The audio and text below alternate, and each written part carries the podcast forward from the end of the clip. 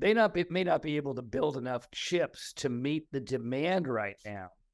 And there's some question how long a lot of stocks floated up with that good news that are in in the AI business or getting into the AI business.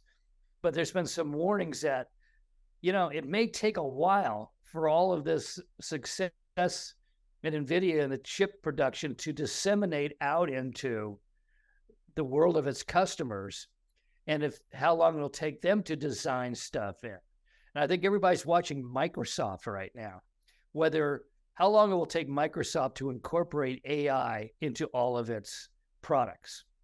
And that seems to be the bellwether right now, how quickly the AI revolution will get to the rest of us. Right, because Microsoft is a company that through its search engine Bing and all of the Office products touches a lot of consumers. I would say Meta is the same way, certainly Apple. Um, and you're starting to see these companies really trying to get AI to the masses uh, in a way where it might even help their bottom line. But so far, only NVIDIA has really been able to come, you know, the quarterly earning reports say, hey, we're selling a ton of product and making a ton of profit because the demand for AI is so high. And NVIDIA is a company that sort of indirectly touches the consumer uh, through its chips and chipsets and, you know, gaming and all that. But the actual companies that we interact with online all the time are still, I think, trying to figure out how to A, get it to us in a recognizable way and B, somehow monetize it. Hi, everyone, and welcome to the Friday, August 25th installment of the Silicon Insider, the only uncensored look at life and business in Silicon Valley. My name is Mike Malone, and I'm here with special contributor Scott Budman of NBC Bay Area. Our producer is Jordan Henderson. Our East Coast correspondent is Bob Grove, and our host is the Silicon Valley Business Journal. Okay, um, we've got to talk about NVIDIA. I mean, NVIDIA is the story of the week. They come out with what their second quarter earnings. This is a company that crossed a trillion dollars a couple months ago. Their stock has been going so fast. They're the fastest growing stock this year on the Standard and Poor's 500. And now they announce revenues are up over a hundred percent. This is this is kind of mind-boggling. I'm not sure I've ever seen something like this. I mean, I've seen fad stocks, but this is an order of magnitude better than anything I think I've seen in a long, long time. I mean, this is a company that has cornered the hottest market in electronics, and they don't seem to have any immediate competitors. I mean, they could stay in this position for a couple years. Yeah, I agree. They have such a lead, not only in AI, which is really the dominant thing right now, but just in chips that are going into mobile and cars and all these different things that for some reason, a lot of the big, more legacy chip makers have really just missed the boat on. And NVIDIA has been taking off. And a lot of eyes were on this earning report. Remember, this is a stock that has gone from about 120 to 500 in a year. And that's already after having, I think they had a five for one split last year. This is already a trillion dollar company and they're just on fire.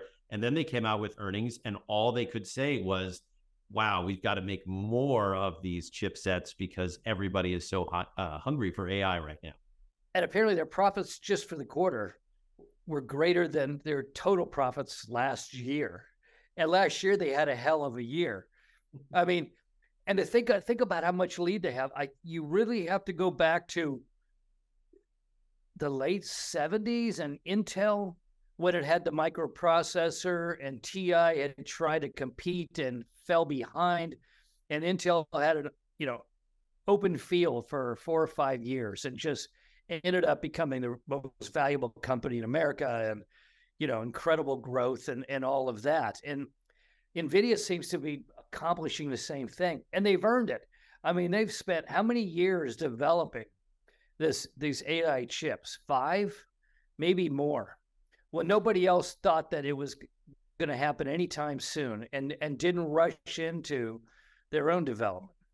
Right. You have to give them credit. They've been on the front lines of what's hot for years now. Give credit to their CEO, Jensen Huang, and the whole team. But you also wonder what were the other chip makers thinking as AI was becoming a force and why didn't they get to where NVIDIA is now? And anyway, the bottom line is NVIDIA is killing it. Investors are getting rewarded. Their bottom line is very strong. And like you said, it's it's hard to calculate just how far ahead they have become. Well, I think the traders out there are starting to calculate it, and they're they're bailing out of people that have you know strong positions in Intel and AMD. They they're bailing out, you know, because there's a feeling that not only will Nvidia dominate this market for years to come, but there could be another stock rally.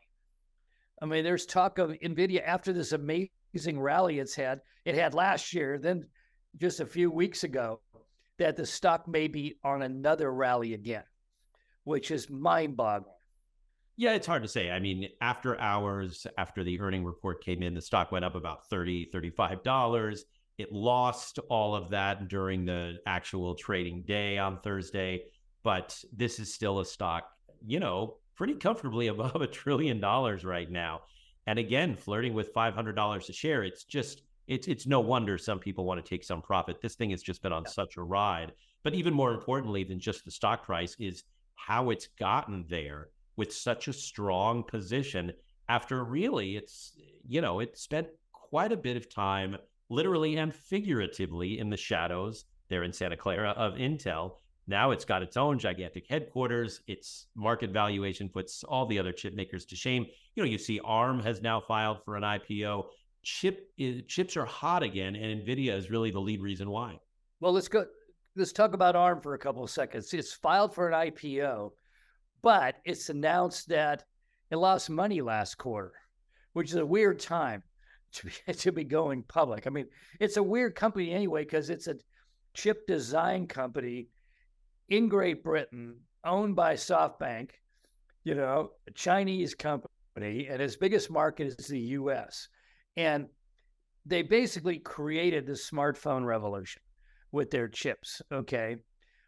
Now they're saying that the smartphone phone business is down. And that's why, even though it's pretty hard to turn away from an IPO, once you file, you know, the paperwork and all that, and go out on the road show. You really, unless the economy collapses like it did, you know, in in, in the late seventies, you go public. And no matter you got you got to ride, you got to finish riding that horse in. And now arms are the bad position of saying, yeah, we're we're not really profitable, we're losing money and all that, but we're still going to go public, even though our market looks like it's going into some kind of recession too bad position to be in, just the opposite position that NVIDIA is in. Um, we can talk about ARM a little bit more, but I want to get back to NVIDIA because it's it's it, the impact of its good news has sent all the obviously all the chip companies scrambling, but this good news also suggests they not be, may not be able to build enough chips to meet the demand right now. And there's some question how long a lot of stocks floated up with that good news that are in in the AI business or getting into the AI business. But there's been some warnings that, you know, it may take a while for all of this success in NVIDIA and the chip production to disseminate out into the world of its customers and if how long it'll take them to design stuff in. And I think everybody's watching Microsoft right now, whether how long it will take Microsoft to incorporate AI into all of its products. And that seems to be the bellwether right now, how quickly the AI revolution will get to the rest of us. Right, because Microsoft is a company that through its search engine Bing and all of the Office products touches a lot of consumers. I would say Meta is the same way, certainly Apple. Um, and you're starting to see these companies really trying to get AI to the masses uh, in a way where it might even help their bottom line. But so far, only Nvidia has really been able to come, you know, the quarterly earning reports say, hey, we're selling a ton of product and making a ton of profit. because the demand for AI is so high. And NVIDIA is a company that sort of indirectly touches the consumer uh, through its chips and chipsets and, you know, gaming and all that. But the actual companies that we interact with online all the time are still, I think, trying to figure out how to A, get it to us in a recognizable way and B, somehow monetize it. Now, the the terror of, I, of AI seems to be growing uh, because of all this good news. And I, I talked to this uh, this scientist, an AI expert, who started a number of successful companies, and he pointed out that every time you hear a company talk about improving efficiency with AI, that's a code word for layoffs. We'll get rid of the human overhead, and that seems to be pervasive right now. This will make us more efficient as a company, having AI tools and all that, which means cutting down all their other expenses you know, handing it over to the boxes. He had an interesting piece of good news. He, he works for a company called Mach 49, which is a, a company that consults big corporations on internal ventures. He took some AI tools because he's an entrepreneur and has started companies. He asked an AI program to come up with a dozen or more interesting, viable new company ideas. And the first day, the, the, the system spent 10 hours working on it. For the next 30 days, it only spent an hour each day. When it got done, it had found 12, I think it was 12 or 14 pretty interesting new business ideas, had developed the business plans. He took it and narrowed it down to four likely ones and had to keep going to, to look at marketing and all that narrowed it down to one winner, and he sold the idea within a few days after that because it was so viable. And he said, we keep talking about AI as a destructive force and damaging, you know, lives and careers. And the papers just had a story the other day 10 million Americans may have to be retrained because of AI. And he said, Yeah, but what if it starts helping us create thousands of viable and useful and successful new companies every year, how many people are they going to employ? So uh, that was the first good thing I have heard about AI, you know, since all this started. I mean, it's good for NVIDIA, but it seemed like it was bad for the rest of us. Now, maybe there's some light in it, you know, in there. Yeah, I would say that's often what we see with new technology. New technology often takes over tasks that workers do and everyone gets very fearful, whether it's robots or efficient software, CRM. Remember, all of those things were just going to eliminate millions of jobs. But then people realized they were starting new companies, which created new jobs. AI is already uh, being given credit for helping downtown San Francisco come back because it is kind of a center of AI. A lot of startups are taking VC money and hiring people with it. So I think the job creation aspect as it is for many new technologies, is there. Uh, the question is, will it create more jobs than the efficient part of AI will eliminate? And, and that we just don't know. That, and maybe it's a wash. Maybe we end up uh, winners on the whole deal. Well, let me ask you a theoretical question. Normally, don't ask reporters theoretical questions. Where does NVIDIA go from here? Now they're they're they're, they're a gigantic cash machine right now. They have tremendous value. They're going to have enormous amounts of money on hand. Traditionally, chip companies, when they get real successful and demand goes through the roof, they start second sourcing. Now, the, the the the rise of silicon foundries kind of mitigated that. You don't have like Intel gave away the keys to the keys to the kingdom to AMD. It, you know, and that was Bob Noyce giving it to Jerry Sanders, which Andy Grove thought was the worst thing that had ever happened because AMD, as you know, is now a very successful competitor. Does NVIDIA find another company out there and say, you can second source our AI chips because we can't keep up fast enough? Or do they go to Taiwan Semiconductor Manufacturing Company and say, start building our chips, you know, in abundance in every one of your places. What do you do when demand is this big and this fast? I mean, the short answer is one or both of what you said. And NVIDIA sort of hinted at potentially each of those. We don't really know what they'll do, but they did say, hey, we have to fill this demand. And I think what they were saying at the same time is that what we are doing is so popular, we have to figure out ways to satisfy our customers. That's a pretty good dilemma to be in for a, a real good position to be in. Yeah. Right. But what they were also saying in sort of a veiled way was, hey, companies that for decades were far bigger than us, why aren't you in the game? Why is it all on our shoulders?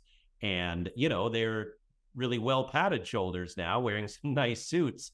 But, um, you know, it, it is surprising that NVIDIA is, when it comes to AI and the chip world, seen as pretty much the only game in town. And it's good for them. It's good for their shareholders. They will have to build out, hire more people, build more chips. But it's still surprising that uh, the other guys have not come close to catching up. Yeah, uh, AMD surprises me because they've been on top of the game pretty much the last few years. And where were they? Intel, Intel's got a lot of other distractions, but they're the inventors of the microprocessor. You know, they're the guardians of Moore's law. They should have seen this one coming early. And it's going to be it's going to be interesting if if Nvidia can't supply the demand out there from all these big companies what those big companies do. You know, do they go they go offshore with other companies? Do they go down to, you know, Broadcom and give them a huge sum of money and say get into the business? I know Google's moving fast. They've got to be, you know, Google's a, is a is a software play. It's an app play, right? And you got to, and this is a hardware play. And I I, I got to wonder if any of these big companies are going to go in the hardware business. You know, that it's hard to believe they would. That's always been a disaster. But where else do they go? Well, right. We've seen Apple make its own chips. I wouldn't be surprised yeah. if some of these companies get into it because they want their AI technology to be sort of soup to nuts, which Apple is trying to do with with some of its products. Uh, so again, if AI stays as hot and as lucrative as it has been for the last year, I wouldn't be surprised if everybody tries to get in and take advantage of what again, only NVIDIA has really been able to do so far. Don't you sense it's becoming unbelievably white hot? I mean, I heard about ChatGPT a month or two ago and people th- trying it out. Now all of a sudden, people are sending me things that were written on ChatGPT. The schools, because I'm on the mailing list for Santa Clara University, they, t- you know, there's all these educational operations saying rules for this fall uh, suggested rules for this fall on schools with Chat GPT. I mean, it's become overnight ubiquitous. Yeah, I get probably 25 pitches a day from companies talking about AI. Some new AI startups, others just trying to say, hey, we use artificial intelligence or machine learning. I think it will eventually separate the wheat from the chaff. This is similar, I think, to the dot com boom, where everything was whatever it was, dot com. And some really didn't back yeah. that up to, to be gentle, but to be thoughtful about it. But I think that's what we're going to see here. Some are genuine AI plays, others are trying to just sort of dot AI their name and and get some of that attention. But uh, are they really using machine learning to improve their product, or are they just throwing something at the wall right now and seeing what might stick? Well, as long as we're on that, I was going to finish with this, but let's do it now. Uh, the question is, how do you monetize the source material for Chat GPT. It's like a lot of things where you can build an entire industry off of what is currently freeware. But all of a sudden, the freeware people look around and go, How come they're making so much money off of our creations?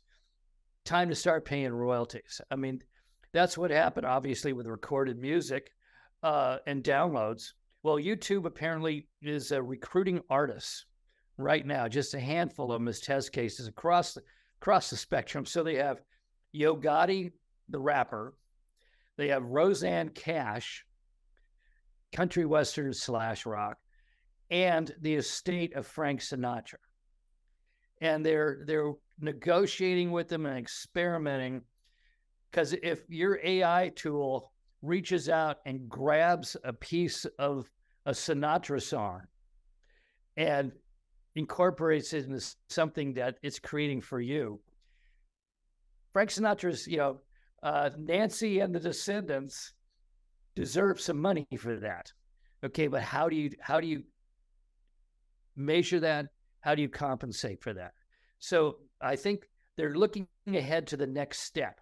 The next step is how do you turn the content into not only money, but where how is the money distributed legally and start setting precedents right now? Right. I mean, the sampling industry has been around for a long time. It's been lucrative for many of those who have songs that people put in their songs. They say, hey, you got to pay for that. Um, there's an entire industry built up around that. Also, YouTube really knows because it learned the hard way about how things get monetized when they're just put out there for free with all those videos and, and everything like that that YouTube was that YouTube users were taking and posting and all of a sudden studios not to mention you know individuals were saying hey wait a minute that's mine I'm owed money thank you very much. So I think again we are in a cycle of AI that we've seen before not just in the hype but in the licensing uh, capability of it all. And I think you're right. I think that's going to once again be something people are really looking at closely because of music, because of uh, paintings, drawings, words. Eh, you know, the Sarah Silverman already talking about some of the jokes she's written being used, and and all of this is going to end up keeping lawyers very busy. Uh, and it would behoove companies to um, figure out at least a little bit of it before they just say, "Hey, look, we've got the whole world that we're scraping with our AI bots." Yeah, I mean, literally everything becomes grist for the mill of uh, AI. It'll snatch anything from anywhere, every library in the world, every image, uh, every bit of history, all of that. So it's going to be a lot of check writing, I think, in the near future. I you know, I wonder. I wonder if it'll constrain AI from its full capability if that becomes a, a real legal challenge and, and just a, a just a huge can of worms in terms of royalty to everybody. Well, I would say it should constrain AI because these people should get paid. If you've done something, um, whether on a giant scale like Yo Gotti or just something that you've written and published, um, or, or, a piece of art. Uh, well, let's go farther, Scott. Take one of your uh, news broadcasts that you did last week, and it draws from that are you going to know unless somebody points it out to you are you going to know that it took it took your words from covering the you know the the, the sign on the on the twitter building and uses it in, in something it creates. No uh, short answer is no and that's hard to do and i work for a pretty major broadcast corporation but it is hard to keep track of that and, and by the way there are lawyers that do try to track that stuff down um, but it's it's a tough thing even for a, a big corporation, like I was saying, not to mention the individual artist whose painting is now used to make someone, you know, look like a astronaut or something. Um, and and I think we're stepping into this, and we're going to jump in pretty soon. And like I said, a lot of these AI companies, especially the well-funded ones, don't lose your money in lawsuits like that. Figure it out first, um, and then. And YouTube is the perfect example of a company that should be leading this because they had to figure it out in the hardest way possible, which is by writing a lot of checks. You know, the irony is we'll probably use AI to spot how our stuff is being used by AI. I can see that, yes. okay, uh, just some minor things. Uh, the SEC has set new rules on how, private funds like Blackstone and Citadel can deal with their big investors. They've been offering sweetheart deals to the big investors and leaving the smaller investors like pension funds and uh, college, you know, uh, fundraising uh, in behind. And now the SEC saying, no, you got to be equivalent to everybody. You got to be fair. I didn't realize how much money is now in hedge funds and uh, and other private funds. Thirty-five trillion dollars that's a lot of that's a lot of Benjamins. Uh, now you understand how Blackstone could be buying up every home in America. Uh, this this should be interesting. Uh, if they have to, if they can't do sweetheart deals, these guys are really smart and they're really shrewd and they're not the most moral people on the earth. How they will get around this? They'll find a way, but you know the SEC is trying to track down, has been trying to crack down on these guys for a long time, but they have always and, and the guys win.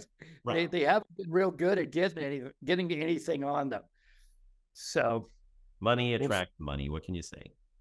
Okay, now we have a little bit of time left. There's two things I want to talk about. Uh, the first one is apparently startup money, startup venture money, is drying up in Europe. I mean, it's VC money's depressed around here, but apparently in Europe, it's almost impossible now to even get seed money. And part of this is historic. I mean, there's a cultural difference between the United States, the risk taking model of the United States, and the careful uh, growth model that characterizes Europe.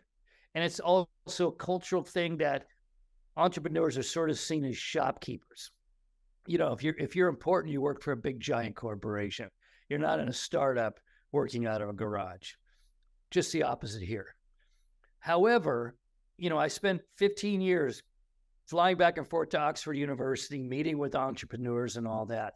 The one thing they could depend upon was early, early round money to get started. And their business plan was always we'll get started here and then we'll move to California and get the big venture money. Well, apparently, Europe has become even more anti-startup. That they're they're even more conservative than ever before. And the irony is, of course, some of those companies in America that got that early money and the VC money, now they're trying to restrain them from being successful instead of having grown their own. I mean, all these new rules in England and the and the EU about you know trying to stop Apple and trying to stop Google and trying to stop uh, Facebook and the rest, Twitter. Apparently, for the next generation now, Europe is not going to be able to start any really interesting new companies. And I just wanted to mention that because it, it, it ultimately ends up in politics. We will be hearing about you know, why why Europe can't compete, why Europe's turning into a giant theme park, you know, and we got to stop these Americans from their aggressive behavior. I don't know. I think the, what's going on in the EU is a reaction to the uh, aggressive American behavior, but there will, I wouldn't be surprised, be a reaction to the big slowdown and not allowing all that venture funding and stuff. And so I think these things do go in cycles. The EU is different than us. It has been for a long time. But um, you're right. If they start to lose some of their um, really hotshot companies and startup people, like India did some years ago, they will loose it up, and then they will have what uh, what India did, which was a much more open culture and a lot of hotshot tech companies themselves. Well, we'll see. I suspect it's going to knowing the knowing the Europeans is going to take a little while for them to come around to it. Finally, we lost a uh, Silicon Valley pioneer this week.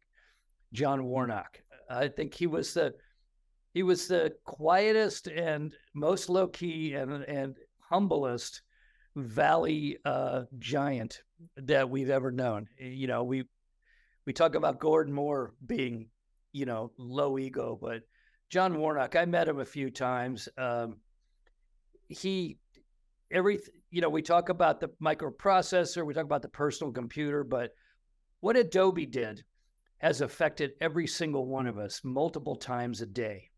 And this was a man who loved imagery. And uh, he had one of the best private collections of uh, memorable and, and, antique books and bindings and uh, illustrations and all of that in the in the country. And he was he didn't really talk about it much, but he built a tremendous company that has had a profound effect on San Jose in terms of employment and facilities and all that, but has really changed the world as much as anybody in the history of technology. And I just want to, you know, say a few nice words for him because he was a great guy. Absolutely. Well, well deserved. Well said. Okay, that's it for now, folks. You can find us on the Silicon Valley Business Journal homepage, as well as on Spotify, Anchor, Google Podcasts, Apple Podcasts, and YouTube. Have a great weekend, and we'll see you next week. Bye bye.